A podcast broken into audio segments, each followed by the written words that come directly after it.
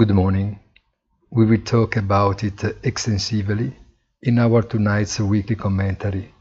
But what happened yesterday is symptomatic of how the market is not believing anymore in the idea that everything that central banks have built in these years of monetary easing can be managed with equal effectiveness in the tightening phase.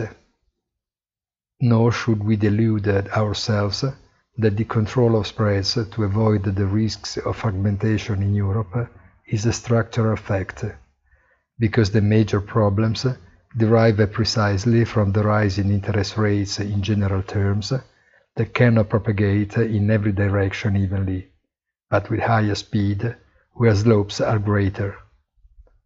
Stock indexes are mirroring what happens in fixed income. Everything else moves on the sidelines, but to a greater or lesser extent.